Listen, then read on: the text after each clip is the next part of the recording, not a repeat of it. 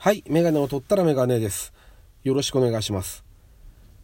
えー、今、外なんですね。えー初めてなんですけど、ちょっと公園の駐車場で撮ってるんですけど、えー、一人になる時間が 全くなくて、で、あんまり間開けちゃったりすると、あの、恥ずかしくなっちゃったりとか、勇気がなくなっちゃうんで、これ撮らなきゃな、撮り、撮りた、撮りたいなとか、撮撮らなきゃな、なんとかできないかなと思って、ちょっと今、灯油買いに行くついでにちょっとだけ外の公園に来てます。だから録音状況等がちょっとどうなってるかわかんないんですけども、少しだけ、あの、話させてもらいたいなと思ってます。はい。えっ、と、第29回ですね。ラジオにメガネ始めたいと思います。よろしくお願いします。えー、あの、まあ、うち家族全員これでインフルエンザってことで、あの、娘が、えー土曜日に帰ってきたんですね。そのスキーの林間学校から。で、日曜日に喉が痛いって言って、言ってて、熱もなくて、で、じゃあ病院行こうか、つって。で、月曜日が代休だったんですね、土曜日の。で、まあ、うちのかみさんと、病院行った後に買い物でも行こうかって、ちょっと風邪薬もらって、なんて言ってたら、検査しましょうって言われて、インフルエンザ A が出ちゃって、で、今日までで休みですよね。だから5日間だから。ちょっと大変でしたけどね、あの、本人も熱なくてね、体は動けるんで、あの、完全に隔離させてたんですけど、ちょっとかわいそうでしたね。あの、暇だったろうなと思いますけどね。まあ、あの、我々、親としてはね、その、高熱も出ずに、まあ、あの、そんなに心配ハラハラすることもなかったんで、まだ良かったんですけど、まあ、あの、目は離せなかったですよね、やっぱりね。異常行動とかのこともあるんで、インフルエンザの場合は。薬による副作用かどうかっていうのは、未だにね、それが、なんとかわか調べて分かるようにならないのかなと思うんだけど、未だにそういうことが言われてるんで、まあちょっと心配だったんですけど、それだけで心配は、あの、済んだんで、まあ、いい方でしたね、まだね。ま、まあ、いい方というか、マシな方でしたよね。はい。だから、まあちょっと今時間がなかなかなくて、あの、あの、ね、こういう形で今やってるんですけど、で、まあ今来る前にちょっとニュースで、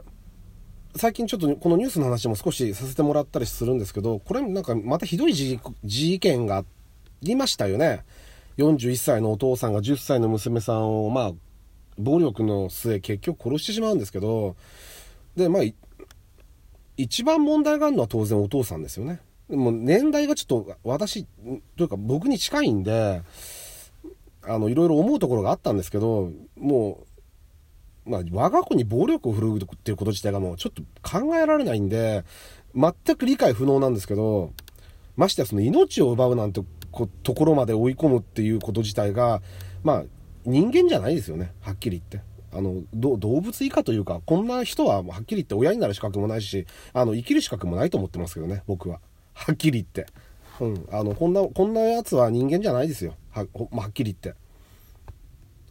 で、まあ今回ね、何が問題だったかって、まずこの父親が当然、まあ、あの、人殺しですからね、もう最悪ですよね。これが一番悪いのは当然なんですけど、まあ本人はその、が SOS を出してるんですよね、学校に。で、それをね、あの、まあ教育、学校から教育委員会児童相談所って言って、児童相談所にまあ一月半ぐらい預けられたりもしたこともあったらしいんですけど、まあ児童相談所に対してもものすごい攻撃だったらしいですよね、お父さんはね。何回も面接に来て。で、まあ、で、結局、その教育委員会の方の指導課長さんって言ってましたけど、に、えーっと、自分の子供が書いた父親に暴力を振るわれてるっていうアンケートを、のコピーとかって言ってましたけど、を、えー脅かすことによって手に入れたっていうことなんですよね。非常に問題なんですけど、脅されてビビって渡してしまったんですね。で、あのーこれってね、あのー結構根深いものがあって、はっきり言って悪いですよ。指導課長さんって人、あの、はっきり言って自分の、まあ、プロとして最悪ですよね。この人も、あの、この子の命を奪ったことに、はっきり言って加担してるって僕は思ってますけども、あのね、えっと、世の中のことってよくお金である程度解決するとかって言うじゃないですか。僕もちょっとそう思ってるところがあって、えっと、例えば、うん、健康とかだって、何回、いくらでも医療にお金をかけて、何回も人間ドックやったりして、健康もある程度はお金で、おちょっと言い方が悪お、おかしかったら申し訳ないんですけど、健康もある程度はお金で買える面もあると思うんですよ。いい医療を受けたりとか、いい検査を受けたりとか、いい機械を使ったりとかっていう面も含めて、健康。まあ、完全なる健康は無理ですけど、不老不死とかそういうのは無理だけど、でも、そういうふうに思ってるんですね。で、えっ、ー、と、例えばじゃあ安全安全もそうですよね。例えば、うんと、ちっちゃい車で古い車に乗るよりは、最新型の大きな車に乗った方が、うんと、自動車事故に遭った際は、当然安全ですよね。安全、えっ、と、その他に関してもそうですけど、例えば、うんと、バイクのヘルメットもそうそうですよね。例えば、じゃあ、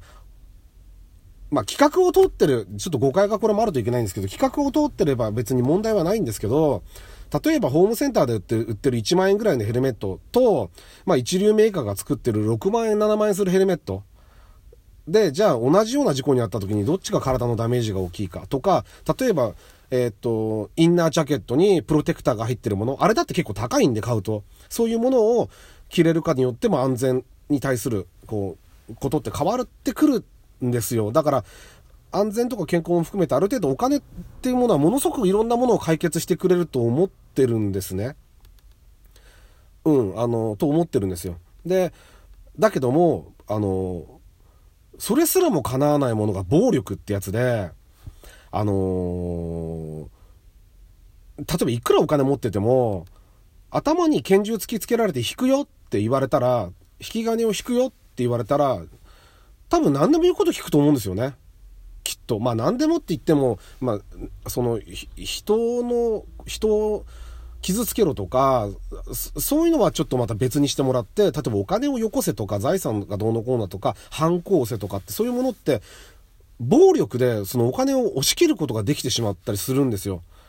とか暴力って最終手段で、だからこそやっちゃいけないんですよね。暴力とか暴言って。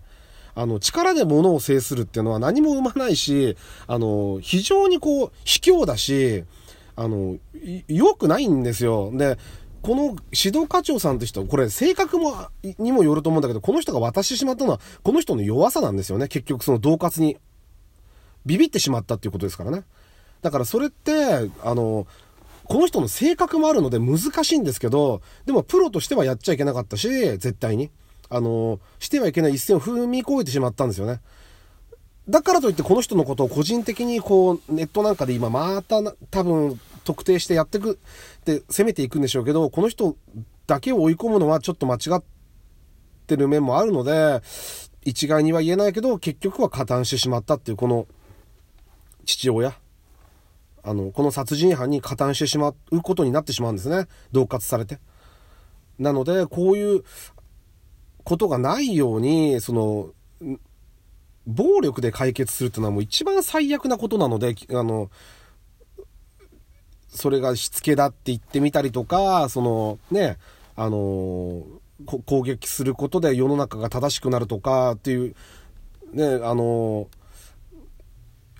世の中を良くする戦争なんてないんじゃないかって僕は思ってるんですよ。で、うんと、話し合いことが、話し合いがやっぱり全てじゃないかなって僕は思っていて、ちょっとこの、あの、非常に残念ですよね、これ、あのこの件に関して、亡くなった女の子が本当にかわいそうで、救いようのない話だなと思いましたね。本当に。あの、残念ですよね。がっかりですよ、本当に。ね、なんでこんだけの大人が絡んでて、学校も、教育委員会も、児童相談所もそうですけど、なんでこれだけの人が関わっていたのにもかかわらず、助けてあげられなかったんだろうなっていうのは本当に思いますよね。もうちょっと大人しっかりしろよっていうふうにちょっと思いました。はい。あとはね、また全然これ 違う話しますけど、時間もちょっとあれなんで、あんまりないんで。あの、嵐が解散したんですね。すいません、急に話が。で、この間ちょっとあの、あの、光源氏の話をしたら、前回？前々回でしたっけ？したら、なんか、あの、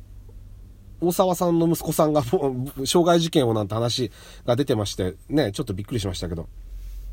なんかあの、嵐、僕は別にあの、ジャニーズで、あの、嫌いではではないので別に、そんなに、そういう感情がないので、ちょっとあの、残念だなっていうのもあったけど、でもなんか、皆さんね、5人晴れ晴れしかったじゃないですか。気持ちよくこう、解散じゃない、休止か。休止ですね。休、活動休止ってことで、あの、ね、それは、ああいうふうに、なんて、なんて言うんだろうね、円満に休止するっていうことの良さもあるし、 SMAPの時なんか例えばものすごい色々言われてたじゃないですか。ちょっとジャニーズのこと話すの怖いんですけど、 SMAPの時にも色々言われてることがあったけど、でも、あのあれは、あれで、 SMAPの件はあの件で、僕にしてみたら、限界までやったってことだと 思うんですよね、多分。みんなが仲がこううまくいかなくなっちゃったり、他事務所に移ることも含めて、ああの、ス SMAPっていうグループが限界までいろんな状況に、と戦ってああなったっていう、ね。だから円満まで、円満でや、あの一旦終止符を打つのもいいし、ギリギリまでいろんなことがあって、なんとか立て直そうとしたりとか、いろんな人が動いて、それでもダメで、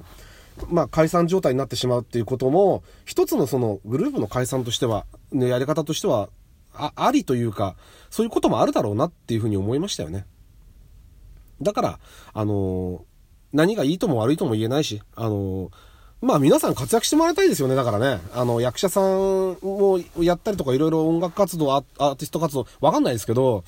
あの、み、みんなうまくやってくれれば、一番いいですよね。スマップの皆さんも、そ、それぞれみんな今でもちゃんと元気にやってますもんね。た、楽しそうですよね。出てった3人とかも。だからあれはあれで良かったと思うし、木村さんも、まあ中井さんも普通に、まあね、仕事してるし、木村さんもああいうドドラマ、映画ですか？なんかあの、宣伝なんかも結構出てて、あの、みんな活躍してて、あれはあれで良かったんじゃないかなっていうふうに思うんで、嵐の皆さんも、そういうふうにね、あの、どんどん活躍すればね、みんな、きっと納得してくれるんじゃないかなっていうふうに、ちょっと思いましたね。はい。というわけで、ちょっと、外で変則ですけども、えっ、ー、と、29回目ですか？あの、無事に終わりました。ありがとうございました。あの、また、いつ次いつになるかわかんないんですけども、あの、できる限りは配信したいと思ってます。はい。よろしくお願いします。ありがとうございました。